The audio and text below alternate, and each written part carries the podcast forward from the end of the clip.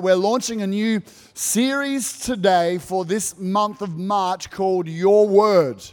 Our theme for the year is going deeper in the Word. And so this really is an outworking of that. And when we say Your Word, we're talking about the Bible. Some people call it the Scriptures or the Holy Scriptures or the Word of God. And so we're talking about your, as in capital Y, your word or God's word. The Bible is the most popular book ever written. It's sold more than 5 times the closest or the nearest competitor of books written. In 1995, it was estimated that 5 billion copies of the Bible had been bought and sold in history, and really only since it had been converted into English and other languages. One of my favorite stories is about the French philosopher Voltaire in the 1700s, and he was a very arrogant, anti-God person, and he made the declaration that in 100 years no one will be referring to or reading the Bible in 100 years. That was his statement.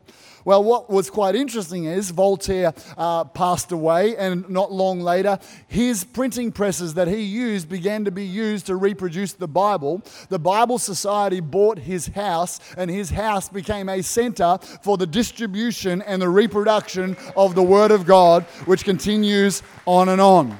Isaiah chapter 40 verse 8 says this, "The grass withers, the flower fades." I'll just insert in there, Voltaire moved on, but the word of our God stands forever. The word, the Bible. Whether it's a Bible you've got in your hand or a Bible in your device, it's still the word of God. And today I want to speak particularly around the topic that your word is a sword. Each message is going to be around something that the Bible is, and I'm talking about this topic, your word is a sword. And my text, if you've got your Bible there, it comes from Ephesians chapter 6, and it says this, a final word, verse 10, "Be strong in the Lord and his mighty power." "Put on all of God's armor, so you will be able to stand firm against all strategies of the devil." It's talking about spiritual warfare. "For we're not fighting against flesh and blood enemies." Even though someone's being painful to you right now, it's not the person, it's the spirit behind the person. But we're fighting against evil rulers, authorities of the unseen world, against mighty powers in this dark world, and against evil spirits in the heavenly places. It goes on and it tells you all the different bits of armor of God for us to put on, using a Roman soldier as an example of the armory that they would wear. They'd wear a helmet, they'd have a shield, they'd have a breastplate on, they'd have a belt on, they'd have sandals on, and they would have a sword. So he talks about all that. And in verse 17 he says, "Put on salvation as your helmet and take the sword of the Spirit, which is the Word of God." The sword of the Spirit is a tool, it's a weapon for you and I in spiritual warfare. It's a sword. So I brought a little example with me here today. This is my sword that I was given when we dedicated the Green Building, the first permanent church facility that we had, and Dale Phillips got this one inscribed and he gave it to me, and it hangs on my wall. Funny story. It used to hang on my wall on some curtain rod holders, but it's a real sword. It's like a King Excalibur. It's an Excalibur sword. It's like 5 foot. It weighs quite heavy. Apparently, the William Wallace's sword was 6 foot. You had to be extremely strong even to pick it up. So this one would take some muscles to use, and it was sitting on some curtain rods on my wall in front of the couch when I would meet with different members of the church. And I remember one day specifically as it's sitting up on the wall on this curtain rod, and a young man is sitting literally just down here on the couch in front of it. It's heavy and it's sharp. And he leant forward, and just as he leant forward, the curtain rods broke and it went bam on the back of the couch. It was a holy moment as I asked him, what was he not telling me at that particular point? That the discipline of God was obviously needing to come his way. He's still in our church. I won't mention his name, Josh Young. Here we go. So, it's a sword. The Word of God is a sword for you and I in warfare. So for us to understand that, We've got to back the truck up a little bit and just go for a couple of moments into the understanding of the Greek in which the Bible was written. What I want you to understand today, although that we read the Bible in English, or most of us, maybe some of you in some other languages, we've got multiple bilingual people in our church, which is awesome. But the Bible itself was written in three languages. The Old Testament primarily in Hebrew, the language of the Israelis. Some of it was in Aramaic, which was also a popular language. And the New Testament was written in Greek. And so then when it began to be translated, it would be translated from the Greek into the English. That was the New King James Version, or the original King James Version. And since then, there have been lots of versions or translations or paraphrases that have been taken from the original into the current and how we read it. Now, which is awesome, but sometimes you can lose a little bit of the context or the original meaning of some of the words, sometimes. And so this is one of those examples that there are two Greek words that are translated word. So when we say your word, there's literally two Greek words that are translated word in both instances. So one is the word logos and one is the word rhema. And both of them, when you read it in your Bible, you read them and it just says word, and you don't know specifically which one of them it is, but which one it is actually meaningful. And just if you want to, here's just an easy tip. If you want to know, well, how do I know which one it is? Then for $3, you can buy from the App Store a Strong's concordance. Have it on your phone, and at any point you can just look up and go press on any word that's in the Bible, and it'll take you back to the original word, and you can see a bit of the meaning, and that's how you can go deeper in the word. And when I read my Bible, I have my phone beside me, trying not to be distracted by text messages and WhatsApp and Instagram, and I'll look up, well, which one of, in this example, which one of the words is it? Is it logos or is it rhema? And you go, why is that important? I'm glad you asked right now. I'm glad you asked. Okay, it's important because the word logos is more, if I was to describe it, it's more the general word of God. The logos, the whole of the Bible is the logos.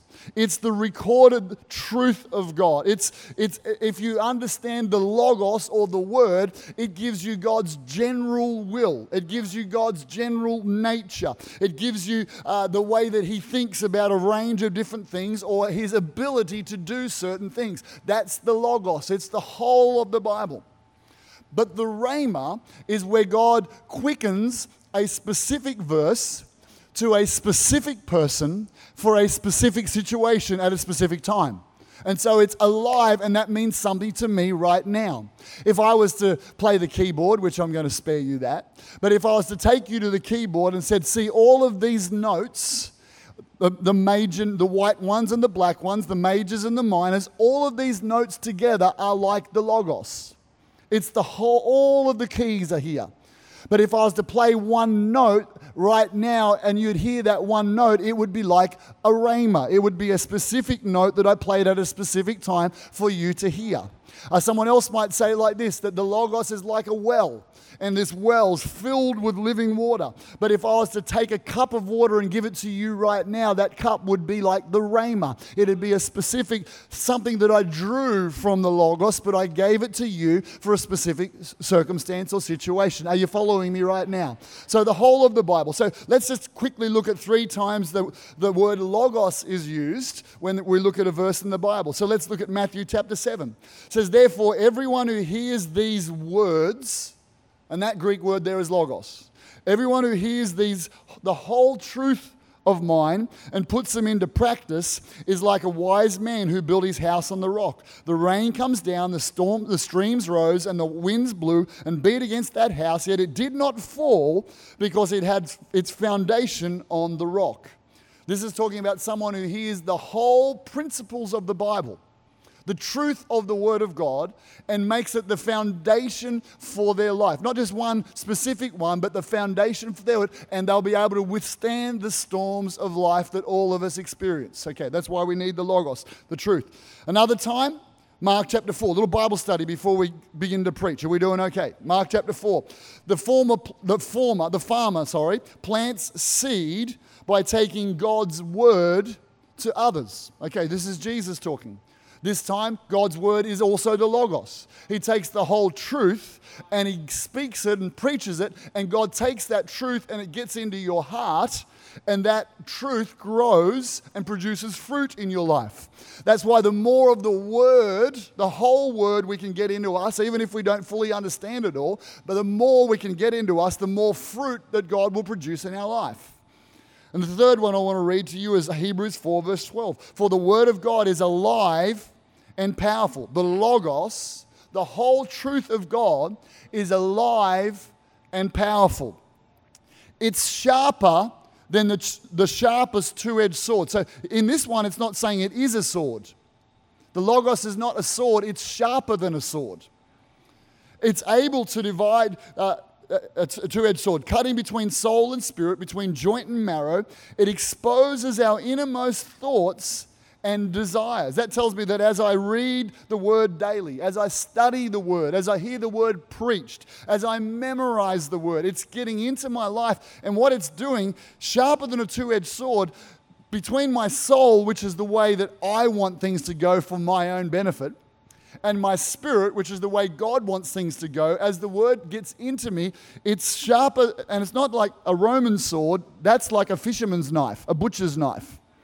It's sharper than a butcher's knife that can cut between sinews and tendons and separate two bits of choice meats at the innermost parts, because when I get the full word of God into me, it can divide between what's John's motives and what's God's spirit in me. And that's the way I separate. That's the way I mature. That's the way God develops me over a period of time. And so last week, our memory verse as a church was 1 Peter 4 verse 10. Who's memorized it? Give me a wave. It said, for God has given us a gift from his great variety of spiritual gifts. Use them well to serve one another. Now, that might not be a rhema, quickened word to you, but when you memorize it and it gets in your heart and you put a whole lot of other words in your heart, what it has the capacity is when you're starting to think about certain things, it will divide between soul and spirit, between my motives and God's intention. And so I look at a situation and my flesh says, I'm not going to serve unless there's something in it for me. I'm not going to serve unless someone notices and gives me praise. That's what my innermost, my soul will say. But the Word of God, as different words about serving get into my heart, it's going to divide between my motives and my spirit where God lives, and it's going to actually say, no, I need to use my gift well to serve other people, not for my own benefit, for other people's benefit. That's the power of the Word, or I like to call it this, the themes of the Bible. That's the whole counsel of the Bible. The themes of the Bible get into my heart and change the way I live life. That's the logos. That's why I'm so excited this year, church, that we are going deeper in the Word. I'm so excited that you and I together are memorizing memory verses and getting God's truth. I'm so excited that about almost 40 people are doing Bible college right now and studying the Word. I'm excited that people are reading the Bible every day, because as it gets in me, it becomes a foundation for my life. It becomes a seed for my future. And it helps me to discern between God's way and my way for the future. That's the logos word of God. Turn to your neighbor and say, I'm getting it. Turn to your other neighbor and say, come on, just pay attention for a little bit longer. This is helping you today. That's the logos. All right. Now I want to talk about the rhema.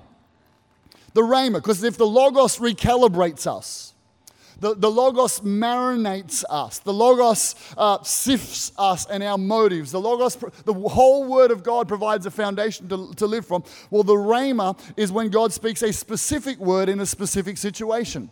Now, what you've got to be careful is that means you don't cherry pick a verse that works for you right now. Take it out of context and try and justify yourself. I remember once I went to a Christian youth event. And I was in a very conservative church, and I needed to break out of a conservative perspective of things, and it was wild, and there was awesome music, and there was drums, and I hadn't seen a lot of this kind of wild sort of stuff, and it upset the religious part of me. And I read a Bible verse that day that just sort of had a shot at radical things, And as I read it, I thought, I interpreted that as saying what I went to was too radical and not godly, because I took a verse out of context. But the verse, a rhema, has to line up with the logos. And so I went and told my pastor, God spoke to me about how that was inappropriate. And he looked at me very wisely. And he said, well, wouldn't you think that Jesus was called pretty radical?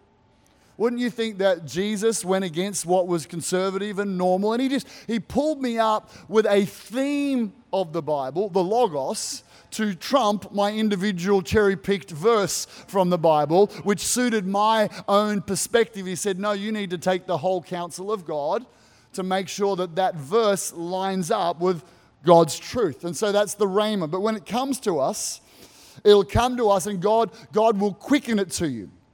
It can work like this. You're in church.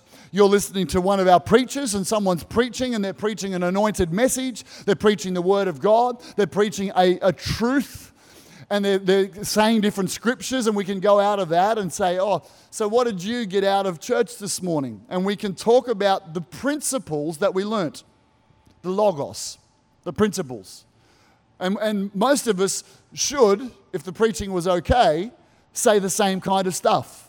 We all heard the principles. But then I'll say, but what did God say to you this morning? Because you can be in a sermon and a service, and if there's an anointing and an unction, the Holy Ghost is speaking, then the Holy Spirit can take any one line or any one verse and go straight to your heart if you're hungry and lent in and have faith for it. And He can speak something to you and something to you and something to you and something to you and something to you. And it can all be completely different. Why? Because that's the rhema, quickened word, where the Holy Spirit speaks to you, and whether that's in church or as you read the Bible. So when you read the Bible, two things that a rhema will do that I want to talk about this morning. There's more. But two things that when God quickens the word to you, the first thing it does, it produces faith in you. Romans chapter 10, verse 17. So then faith comes by hearing, and hearing by the word of God. Not the logos, the rhema, the quickened word, the Holy Spirit word for you. Faith comes by hearing, and hearing by the word of God. This happened for me in the very early days, when I was running a business, and I knew according to the principles of God, the logos, that God wanted me to be blessed. He wanted me to be able to give money to the church. He wanted me to be able to employ people. He wanted me to be able to look after my family. I knew the principles of the Bible, but I was struggling, and the business wasn't working. And so then when the circumstances are coming against me, I knew the principles of the Bible, but the principles of the Bible don't necessarily produce faith in you. You need a rhema word from God, a quickened word from God, that God says, I've got this word for you, for now, for this circumstance. And so out of that, I heard someone talk about this, and a verse was quickened to me, and it said, you'll be called a priest or a minister of our God, and others will look after your flocks and herds, and instead of shame and humiliation, you'll have a double portion. That quickened word, when I read it, I'm like, I think God's encouraging me. That I'm going to be a pastor, I'm going to have a business, and He's going to bless that thing. That's what it meant to me. It quickened to me, and then I began to use that, and it produced faith in me. And so sometimes if you're facing opposition, you need to stir yourself up and go to the Word of God and say, God, would you speak to me or remind me of a verse that I once had that I need quickening right now for this circumstance? So a rhema produces faith. But the second thing is, a rhema is a sword. It's a sword. It's part of warfare. When you are a Christian, you are going to encounter spiritual warfare. That is why you need not my verse that God gave me, but your verse that God gave you. That's why you don't need to you can study the Bible and you could memorize the whole Bible, but if you don't have the Holy Spirit bringing the Bible alive to you, you can live a defeated under it kind of life. It's not just about head knowledge, it's about quickened knowledge. Now, they work together, and I'll talk about it. But when you're a threat to the enemy, then you're going to encounter spiritual warfare, and that's when you need your sword. When you're a threat in terms of what you're going to do for others, in terms of people you're going to lead to Christ, in terms of the anointing and gift and thing that's on your life, there will come spiritual warfare. Spiritual warfare can look like this. It can be in your mind, with mental anguish, with a barraging of your thoughts, with temptation, with torment, with discouragement and intimidation. Spiritual warfare can be emotional. It can be overwhelming, anxiety and fear, heaviness, depression and loneliness. It can be physical, with sickness and pain and afflictions, disease and different physical conditions. Spiritual warfare can come into relationships. It can come with flare-ups. I'm going to get the band to come on up right now. It can come into flare-ups, into relationships, arguments that don't make this any sense, division, contention, fighting. Spiritual warfare can come into finances, with poverty, lack, and crippling debt. If you're any kind of threat to the devil, when you're a Christian, you will experience some kind of spiritual warfare. And therefore, the Bible says, don't be ignorant of his devices, but take up the sword, take up the weapons of your warfare. And the primary one, if I could have just one, I would choose a sword.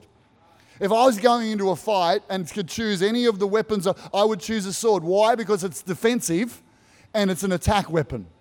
With a shield, it's a defensive weapon. Unless you're Captain America and throwing it, then it's pretty much just a defensive weapon. But a sword, it's defensive and it's attacking. And that's what the Word of God... It's safe. This won't fly off the handle. It's okay. It's defensive and it's attacking. That's why you and I need to know the rhema words that God speaks to us. When Jesus faced his temptation and testing time in the wilderness, and he came and the devil tempted him, and he said, oh, you're fasting. And he was about to move into an incredible season of fruitfulness and ministry. And when you're about to break into a new season and a new territory, that's when the greatest levels of contention come. When you're about to break through, when God's about to do something through your life and in your life and for you, the enemy will try and disconnect you from exactly where God is positioning you for your breakthrough. He'll come, and so the enemy's coming at Jesus. And he says, okay, and he tempts him. And Jesus responds, what with? A rhema word, a scripture. Now get this, Jesus had memorized large portions of the Bible so that when he came into a spiritual warfare moment, the Holy Spirit could bring back to his remembrance in a moment and take it from being a logos to being a rhema in a second, and he could fight the enemy with it. And he said in Matthew chapter 4, verse 4, and this is our verse for the week, church, so get your phones out, get ready to grab this right now. And he said in Matthew chapter 4 and verse 4, he answered and said, it is written, man shall not live by bread alone, but by every word, every rhema that proceeds from the mouth of God. Every rhema, every word. Danielle's going to preach here, the Sunny Coast, about that tonight, about the Word of God being bread. But right now, it's the sword that you need, is the quickened word from God. If you memorize it, he can bring it back to you in a moment. And then here we go. The devil, he's like, okay, if he's going to fight me with a word, I'm going to come back at him with a scripture.